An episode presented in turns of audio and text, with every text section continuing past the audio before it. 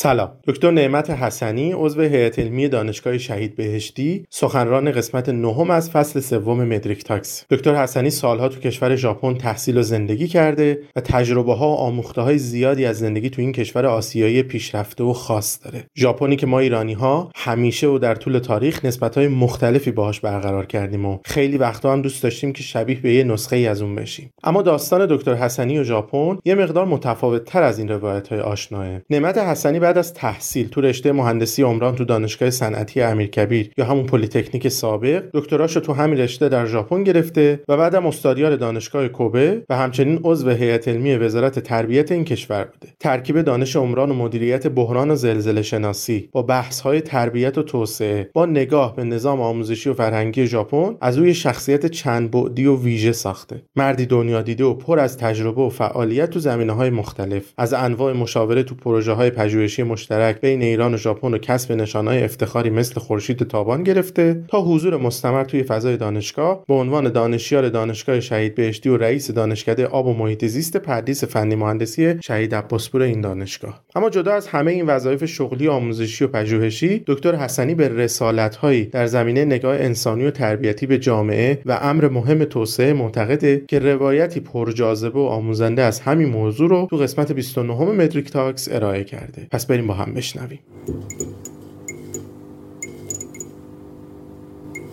سلام پی بردن به راز توسعه کشورها همیشه مورد علاقه افرادی بوده که می‌خوان ریشیابی بکنن ببینن که مسائل توسعه کشورها چگونه است. لذا بعضی از کشورها خیلی شاخص هستند و ملت دوست دارن بدونن که اینا چطوری در واقع به این مرز از توسعه رسیدن. یکی از این کشورها کشور ژاپن هستش که با اونی که کشور کوچیکی هستش و در این حال جمعیت زیادی داره و از منابع طبیعی هم در واقع آری هست. چطوری به اقتصاد شماره دو دنیا و بعد به اقتصاد شماره سه و یا چهار دنیا تبدیل شده؟ در حالی که هیچ کدوم از منابع طبیعی در این کشور غنی نیستند و این کشور یک کشور 127 میلیون نفری هستش با یک مساحت خیلی کوچیک 377 هزار کیلومتر مربعی.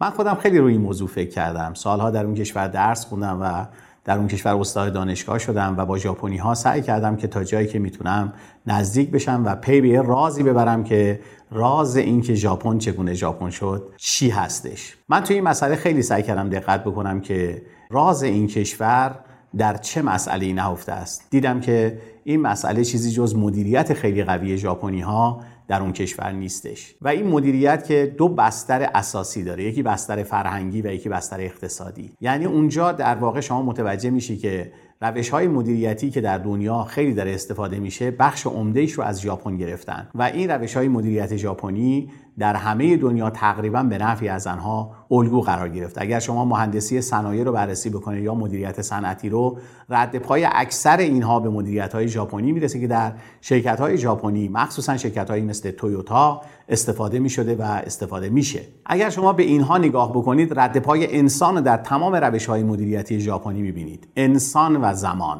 آن چیزی که در مدیریت ژاپنی اساس قرار گرفته برای اینکه ژاپن غیر از آب و آدم واقعا چیزی نداره. همین آب و آدم و بنگلادش هم داره. ولی بنگلادش کجا؟ ژاپن کجا؟ اینجا نشون میده که ژاپنی ها طوری روی زمان و روی انسان برنامه ریزی کردن که به این قله های توسعه در کشورهای جهان رسیدن و الگو شدن. طوری که خیلی از کشورهای آسیای در واقع شرق دور سیاستشون لوک جپن بود یعنی به ژاپن نگاه کن. لذا شما می‌بینید که اکثر کشورهایی که ما در این منطقه داریم که الان جزء کشورهای پیشرفته دنیا هستند و خودشون قله های توسعه رو طی کردن مثل چین که به اقتصاد دوم دنیا تبدیل شده الگوش ژاپن بوده و از همون سیاست لوک جپن و همینطور کره و بقیه کشورهایی که می‌بینیم. اما واقعا راز ژاپن در مدیریتش و در این دو بستر ارز کنم که مدیریتی که یکیش فرهنگ ژاپنه و یکیش اقتصاد ژاپن هست چگونه هست؟ اگر شما وارد کشور ژاپن بشید و سعی کنید که یک سیری داشته باشید در مدارس این کشور و همینطور در دانشگاه های کشور و در کارخانجات این کشور اون وقت به نقش اقتصاد و فرهنگ در این کشور پی می‌برید. ژاپنی ها فرهنگ رو بر اساس دو پایه باور و انگیزه روش کار می‌کنن. لذا وقتی بچه هاشون رو دارن تربیت می‌کنن تمام هم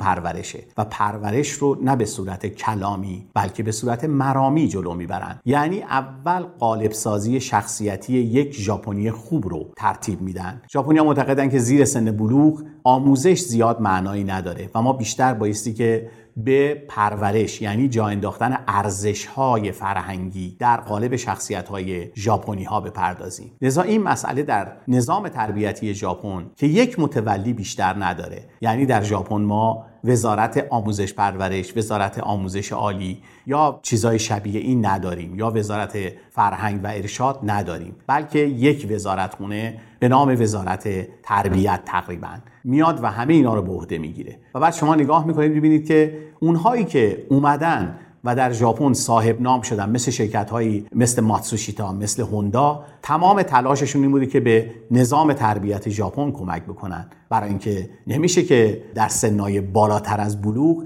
وقتی که اونها کارگر نیاز دارن مهندس نیاز دارن اونجا وقت تربیت نیست اونجا وقت استقرار نظام های فرهنگی و ارزشی نیست. لذا اونها به نظام آموزش پرورش ژاپن به نظام تربیت ژاپن کمک می‌کنن.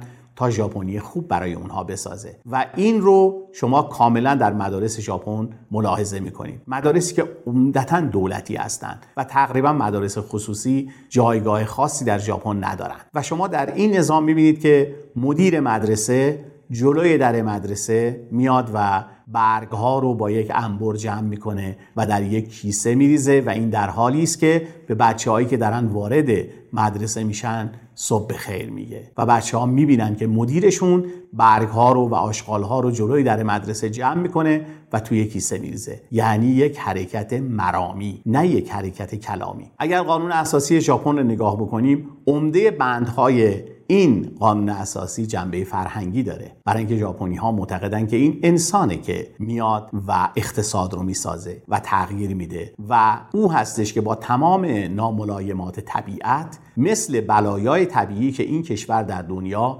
شماره یکش هست. سیل، زلزله، طوفان، آتشفشان و زمین لغزه و خیلی از بلایای طبیعی دیگه که این کشور داره. ولی انسانهایی که در اون کشور هستن تونستن که از این تهدیدها فرصت درست بکنن و خودشون رو تربیت بکنن. و لذا همین ژاپنی خوب فردا میاد در نظام آموزشی این کشور یعنی در دبیرستان و در دانشگاه تبدیل میشه به یک مهندس خوب به یک پزشک خوب به یک تکنسیان خوب. و لذا این رو شما بعدا می‌بینید در صنایع ژاپنی خوب شروع می‌کنه به محصول خوب درست کردن. این جمله زیبای ماسوشیدا در کتاب نه فقط برای لغمه اینان هست که میگه همه فکر می‌کنن که ماتسوشیتا تلویزیون خوب می‌سازد در حالی که ماتسوشیتا ژاپنی خوب می‌سازد و ژاپنی خوب تلویزیون خوب می‌سازد. لذا این بحث ها رو وقتی در نظام مدیریت ژاپنی می‌بینیم که دو بستر اقتصادی و فرهنگی خودش رو هم نوای با هم دیگه جلو میاره. اون وقت می‌بینیم که چه ارتباطی بین نظام تربیت و نظام توسعه وجود داره. تربیت برای توسعه و بعد توسعه برای تربیت. ژاپنی ها با نظام تربیتی بسیار قوی که در ژاپن هستش تبدیل میشن به انسان هایی که نه تنها سعی می‌کنن که محصولاتشون بدون عیب باشه بلکه سعی می‌کنن خودشون بدون عیب باشن. روش های مدیریتی که در امریکا و اروپا توسعه پیدا کرده وقتی به ژاپن رسیده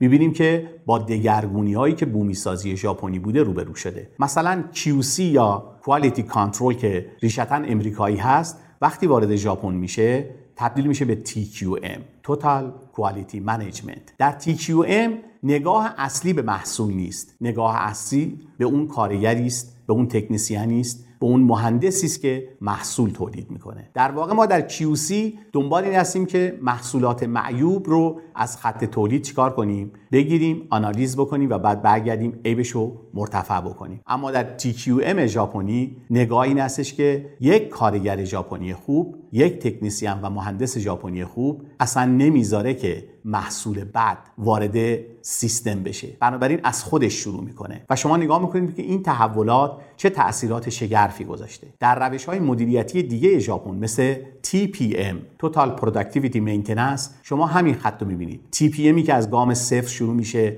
و گام های یک دو سه چهار پنج و بعد 6 هفت میاد جلو همش بر اساس اینه که با روش های پیشگیرانه و با روش های به اصطلاح بهداشتی کاری بکنیم که محصولات دچار عیب و اشکال نشن. از در واقع خانه تکانی صنعتی شروع می‌کنه با 5S شروع می‌کنه. و بعد می‌بینیم که روی مقوله انسان چطور مانور میده و سعی می‌کنه که کارگر و تکنسیان و اپراتور و تعمیرکاری درست بکنه که تمام حواسش به این هستش که خط تولید درست کار بکنه. او با شعارهایی مثل learning by doing یاد گرفتن از طریق انجام دادن و cleaning is inspection و اینکه تمیزکاری بازرسیه سعی می‌کنه اپراتور رو با خط تولید عجین بکنه. هیچ وقت یک شرکت بیرونی نمیاد که تمیزکاری بکنه دستگاه ها رو بلکه این خود اپراتورها هستن که دستگاه ها رو تمیز می‌کنن. وقتی یک اپراتوری جایی روغن ریزی داره و اونو تمیز می‌کنه بعد میمیره دو روز دیگه یا سه روز دیگه اونجا دوباره روغن میده متوجه میشه که اینجا روغن ریزی داره. وقتی که او دستگاه رو دست می‌کشه می‌بینی که جایی داغ هست متوجه میشه که اینجا حرارت غیر عادیه وقتی که از نزدیک نگاه می‌کنی می‌بینی که رنگ دستگاه عوض شده رنگ بخشی از دستگاه عوض شده متوجه میشه که اینجا تغییر حرارتی داره اتفاق میفته و اینها رو با اپراتور خودش چیکار می‌کنه؟ در میون می‌ذاره. در ژاپن اساس کارها بر ارزش های فرهنگی است. وقتی یک تکنسیانی یک اپراتوری در حال کار متوجه یک ترک بسیار کوچیک مویی روی یک دیگ محصولات در واقع میکسر شیمیایی میشه و بعد از اینکه سعی می‌کنه اونو پاک بکنه فکر می‌کنه که این در واقع یک مو هستش که روی دستگاه است نمی‌تونه اون وقت وقتی نظام مهندسی رو خبر می‌کنه و میان اونها کارخانه رو میخوابونن. تمام اطراف کارخانه رو تخلیه می‌کنن. به شهرداری خبر میدن به دولت خبر میدن که اینجا مردم باید تخلیه کنن. تا اون دیگ میکسر رو آرام می‌کنن و بعد از زمانی که باید بگذره اونو خاموش می‌کنن و بعد متوجه میشن که این یک ترک اولیه بوده. و این اپراتور این ترک رو پیدا کرده و بعد از یک انفجار مهیب شیمیایی جلوگیری کرده. وقتی که می‌خوان تشویقش بکنن تشویق مادی نمی‌کنن تشویق معنوی می‌کنن. از او به عنوان خدای خودشون یاد می‌کنن. و این نظام تشویق در ژاپن اساسش تربیت نیروی انسانیه. تنبیه در واقع منطقی ولی تشویق احساسی. هیچ وقت تشویق رو به صورت منطقی انجام نمیدن. بلکه اگر می‌خوان کسی رو تشویق بکنن او رو بلند و جلوی همه تشویق می‌کنن. و وقتی می‌خوان کسی رو تنبیه بکنن جایی که اصلا کسی نیست و اونم با آرامش و با در واقع متانت که فقط اون متوجه اشتباه خودش بشه و سعی بکنه که از این تنبیه درس بگیره و اون اشتباه رو چیه؟ تکرار نکنه. در واقع این نظام تربیت نیروی انسانی از ابتدای تربیت یک کودک تا بره برای تربیت یک مدیر ادامه داره. و اینجاست که ما می‌بینیم که اون نظام توسعه از دل اون نظام تربیت بیرون میاد. تربیتی که اگر افول بکنه حتما اون نظام توسعه هم افول خواهد کرد. کما اینکه در ژاپن هم شاهد همچین چیزی هستیم. وقتی نظام تربیتی افول می‌کنه ما ببینیم که نظام توسعه هم دچار مشکل میشه و درجه اون کشور شروع به سقوط کردن می‌کنه. بنابراین ژاپن وقتی که می‌خواد جبران بکنه عقب افتادگی های خودشو تمام سرمایه گذاری اصلی خودش رو می‌بره روی نظام تربیت خانواده و مدرسه. اینکه پدر مادر درست به بچه هاشون برسن و اینکه معلم ها درست به بچه ها برسن بیشتر برسن و اینکه دانشگاه ها با دقت بیشتری به تربیت نیروی انسانی بپردازن. چون متوجه این شدن که توسعه و تربیت از هم منفک نمیشند. اگر می‌خوایم توسعه پیدا بکنیم باید نظام تربیتی رو تقویت بکنیم و انسان قوی هم از نظر کیفی و هم از نظر کمی. حاصل این نگاه میشه سرمایه انسانی و تبدیلش به سرمایه اجتماعی. سرمایه انسانی حاصل ایژوکیشنه و در واقع میاد و بعد برای دیولوپمنت که توسعه هستش سرمایه اجتماعی درست می‌کنه. در جهان امروز اونهایی پیشرفته تر هستند که دارای سرمایه های اجتماعی برتر هستند بهتره در این مسیر به نکته دیگه شما را توجه بدم. و اون در واقع این هستش که ما نمی‌تونیم نظام مدیریتی کشوری مثل ژاپن بگیریم در کشور دیگری اجرا بکنیم. چرا؟ چون اون بسترهای فرهنگی و بسترهای اقتصادی ممکنه آماده نباشه. ما در کشور خودمون سعی کردیم که از نظامهای مدیریتی ژاپنی استفاده بکنیم. ولی شکست های تلخی رو تجربه کردیم. در یکی از جاهایی که من به عنوان مشاور کار می‌کردم با شرکت ژاپنی در واقع اون شرکت ژاپنی در اون شرکت ایرانی توفیق آنچنانی نداشت. و بعد از دو سال که این عدم توفیق بود بنده وارد اون شدم و با خود مشاور ژاپنی به یک چالش رسیدیم. و من علت شکست رو در دو چیز جستجو کردم. یک اینکه اون شرکت ایرانی یک شرکت دولتی بود نه یک شرکت خصوصی. در حالی که اون روش مدیریت ژاپنی که در اونجا می‌خواست مستقر بشه روشی بود که برای شرکت های خصوصی. بود در حالی که اون انگیزه ها در اون شرکت دولتی وجود نداشت. نکته دومی بود که تمام مطالبی که اونجا گفته می‌شد با این فرض بود که اون کسایی که در این مطالب رو میشنوند فرهنگ ژاپنی رو دارند. در حالی که ما کارگرامون تکنسیانمون و مهندسامون فرهنگ ایرانی داشتن. ولی ازا اینا با هم تطابق نداشت. اون کاری که من وسط سعی کردم انجام بدم این بود که من به طرف ژاپنی گفتم که من مترجم تو نیستم. من مفسر تو هستم. به خاطر همین است که تو وقتی یک دقیقه صحبت می‌کنی من حدودا دو دقیقه صحبت می‌کنم. چون من باید حرفای تو رو به فرهنگ ایرانی و اقتصاد ایرانی در بیارم و به طرفهای ایرانی منتقل بکنم. همونطوری که حرفهای اونا رو میارم تو بستر فرهنگ ژاپنی و اقتصاد ژاپنی و وقت به تو منتقل می‌کنم. و در عرض یک جلسه ده روزه و بعد یه ده روز دیگه و بعد یه ده روز دیگه تقریبا در کمتر از یک سال تازه اون شرکت ایرانی متوجه شد که طرف ژاپنی چی داره میگه تو این روش مدیریتی خودش. و اون سوء برداشت ها در واقع مرتفع شد. چرا؟ چون نمیشه یک روش مدیریتی رو بدون توجه به بستر فرهنگیش و به بستر اقتصادیش منتقل کرد. نکته ای که در اینجا خوب بهش اشاره بکنم اینه که انجام وظیفه در یک نظام صحیح تربیت و توسعه در راستای رسالت صورت می‌گیره. هر کسی اول باید رسالت خودش رو بدونه و بعد به وظایف خودش عمل بکنه. مثلا یک تعمیرکار وقتی میاد یه دستگاه رو تعمیر بکنه او در واقع وظیفش اینه که دستگاه رو تعمیر بکنه. اما رسالتش اینه که دیگه اون خرابی اتفاق نیفته. یعنی وظیفش درست رفع خرابیه و تعمیر اون دستگاه ولی رسالتش این هستش که اون خرابی دیگه تکرار نشه. بنابراین این خیلی مهمه که وظیفه در راستای چی صورت بگیره؟ در راستای رسالت. به عنوان یک استاد دانشگاه و کسی که کارش تربیت سرمایه انسانی هستش من سعی کردم که از این درس بگیرم و در تربیت سرمایه انسانی خودمون استفاده بکنیم. من اینجا دانشجویی داشتم که از نظر آموزشی کاملا مشروط شده. چهار ترم مشروطی و اخراج. اما با توجه به دگرگونی که در این دانشجو دیدم کمک کردم که دانشجو فرصت پیدا بکنه و یک ترم بهش فرصت داده بشه. و با توجه به کار فرهنگی که ما رو دانشجو کردیم این دانشجو آنچنان متحول شد و تغییرات پیدا کرد که بعد از اینکه لیسانسش رو گرفت و فوق لیسانسش رو گرفت در کشوری مثل آمریکا رفت و بعد اونجا الان استاد دانشگاه است. طوری که مقالات بسیار بسیار های کلاس و پیشرفته ای می نویسه و من دانشجویی داشتم اینجا که شاگرد اول دانشگاه بوده و بعدا تز در واقع فوق لیسانس خودش رو از همون دانشجوی اخراجی که بعدا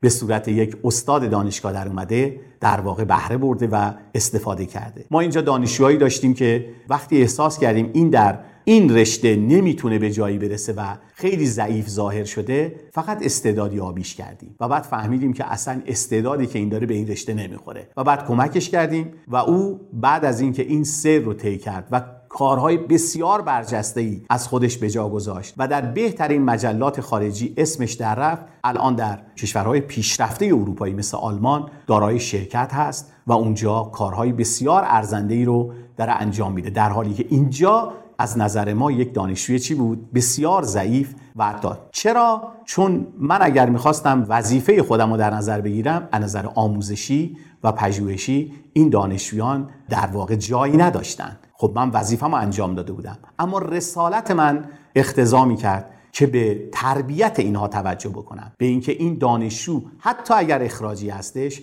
باید ریشه مشکل رو چیکار کرد؟ پیدا کرد و اونو برگردوند. بنابراین چیزی که در نظام تربیت و توسعه بهش توجه اساسی میشه اینه که سرمایه اصلی جامعه انسانه و سرمایه اصلی انسان زمانه و عمرشه. به همین خاطری که ما در روش های مدیریتی ژاپنی برای دو مقوله انسان و زمان ارزش بسیار برجسته قائل هستیم. در ژاپن انسان منبع نیست انسان نیرو نیست انسان سرمایه است. و نه فقط سرمایه انسانی بلکه فرهنگی که میاد مثل نخ تسبیح و یا یک چسب همه این سرمایه های انسانی رو به هم چیکار می‌کنه؟ مرتبط می‌کنه و ازش سرمایه اجتماعی درست می‌کنه. سرمایه اجتماعی از سرمایه هایی که همسو پارو می‌زنند و به سوی یک هدف پیش میرند و برایندهاشون رو به هم اضافه می‌کنن و مسیر توسعه رو چکار می‌کنن خیلی سریعتر طی می‌کنن و به قله های رفیع می‌رسن یکی از مسائلی که خوب من در اینجا بهش اشاره بکنم این هستش که ما چرا به این سیستم نرسیدیم؟ چرا با اونی که می‌خواستیم ژاپن اسلامی بشیم چرا نشدیم؟ چرا اونطوری که باید و شاید مسیری رو که خودمون رو نزدیک بکنیم به یک همچین در واقع جامعه برتری که درش سرمایه های اجتماعی در واقع برتر داره نرسونیم. اون به خاطر این استش که ما ریشه مشکل رو نتونستیم پیدا بکنیم و بخشبونیم در واقع ما به جای اینکه علت درمانی بکنیم دنبال عوامل درمانی بودیم. گاهی وقتا دنبال علائم درمانی. یک مشکل ابتدا علائم خودشون نشون میده و بعد عواملش رو میشه پیدا کرد. اما به این سادگی به علتش نمیشه پی برد. به این مثالی که من از مدیریت صنعتی در ژاپن می‌زنم که ما در ایران هم ازش استفاده کردیم با همون مشاور ژاپنی و در شرکت ایرانی خوب دقت کنید یکی از دستگاه موتورش سوخته بود. تعمیرکار رفته بود موتور رو عوض کرده بود. یک ماه بعد موتور سوخته بود. این بار که آمدن که آقا این موتور یک ماه پیش عوض شده. چرا اینطوری شده؟ گفتن چرا؟ گفتن به خاطر اینکه این روغنش داغ شده. چرا روغن داغ شده؟ برای اینکه آبی که باید اینو خنک می‌کرده نیومده. چرا این آب نیومده؟ برای اینکه این شیر سلونویدی که اینجا بوده خوب کار نکرده. خب تصمیم گرفته شد که اون شیر رو چیکار کنن؟ عوض بکنن بعد موتور عوض بکنن. ولی بعد از سه چهار ماه مجددا موتور سوخت. وقتی که ریشه یابی می‌کنیم مثلا می‌بینیم که نه ریشش این نبوده که اون شیر در واقع خوب کار نمی‌کرده بلکه باید جلوتر بریم. اینجا بود که ما روش ژاپنی رو که برای پیدا کردن روتکاز یا ریشه بود سعی کردیم به اون شرکت ایرانی یاد بدیم و اون این بود. ابتدا باید ببینیم که مشکل در کجاست. کجا به زبان ژاپنی میشه دوکو؟ بنابراین ابتدا دوکو دوکو. کجا کجا؟ مشکل کجاست؟ اینجاست. کجای اینجاست؟ روی این دستگاه کجای این دستگاه روی این قطعه است بعد شما میرید جلوتر می‌فهمید که مشکل دقیقا جاش کجاست. بعد که پیدا کردید میگید چرا اینطوری شده و چرا به زبان ژاپنی میشه نازه. نازه نازه. چرا چرا؟ چرا اینطوری شده؟ برای اینکه داغ کرده روغن. چرا داغ شده؟ برای اینکه آب نبوده. چرا آب کم بوده؟ برای اینکه شیر خراب بوده. حالا باید ادامه داد. چرا شیر خراب شده؟ برای اینکه میلرزیده چرا میلرزیده برای اینکه محور دستگاه خروج از مرکزی داره. چرا محور دستگاه خروج از مرکزی داشت؟ برای اینکه کثیف شده بود و بربرینگاش قبار و گرد گرفته بودن چرا گرد و غبار گرفته؟ برای اینکه از پنجره میاد. چرا پنجره بازه؟ برای اینکه کارگرا گرمشون بوده. پس به این ترتیب عمل کردیم. ابتدا کولر اونجا گذاشته شد کولر آبی. و از کارگرا پرسیده شد که جاتون خوبه الان؟ کارتون خوبه؟ گفتن آره. هوا خوبه. و رضا اجازه گرفتیم که اون پنجره رو ببندیم. بعد که کارگرا گفتن ما خودمون پنجره رو میبندیم بعد که پنجره بسته شد اون بربرینگ ها تمیزکاری شد. محور دستگاه روی در واقع مرکزیت خودش افتاد خروج از مرکزیش از بین رفت و بعد شیر سلونوید عوض کردن. و بعد موتور عوض کردن. چون مشکل اصلی گرمایشی بود که کارگرها ازش رنج می بردن و به خاطر اون پنجره رو باز کرده بودن. و این باعث می شد که گرد و غبار بیاد تو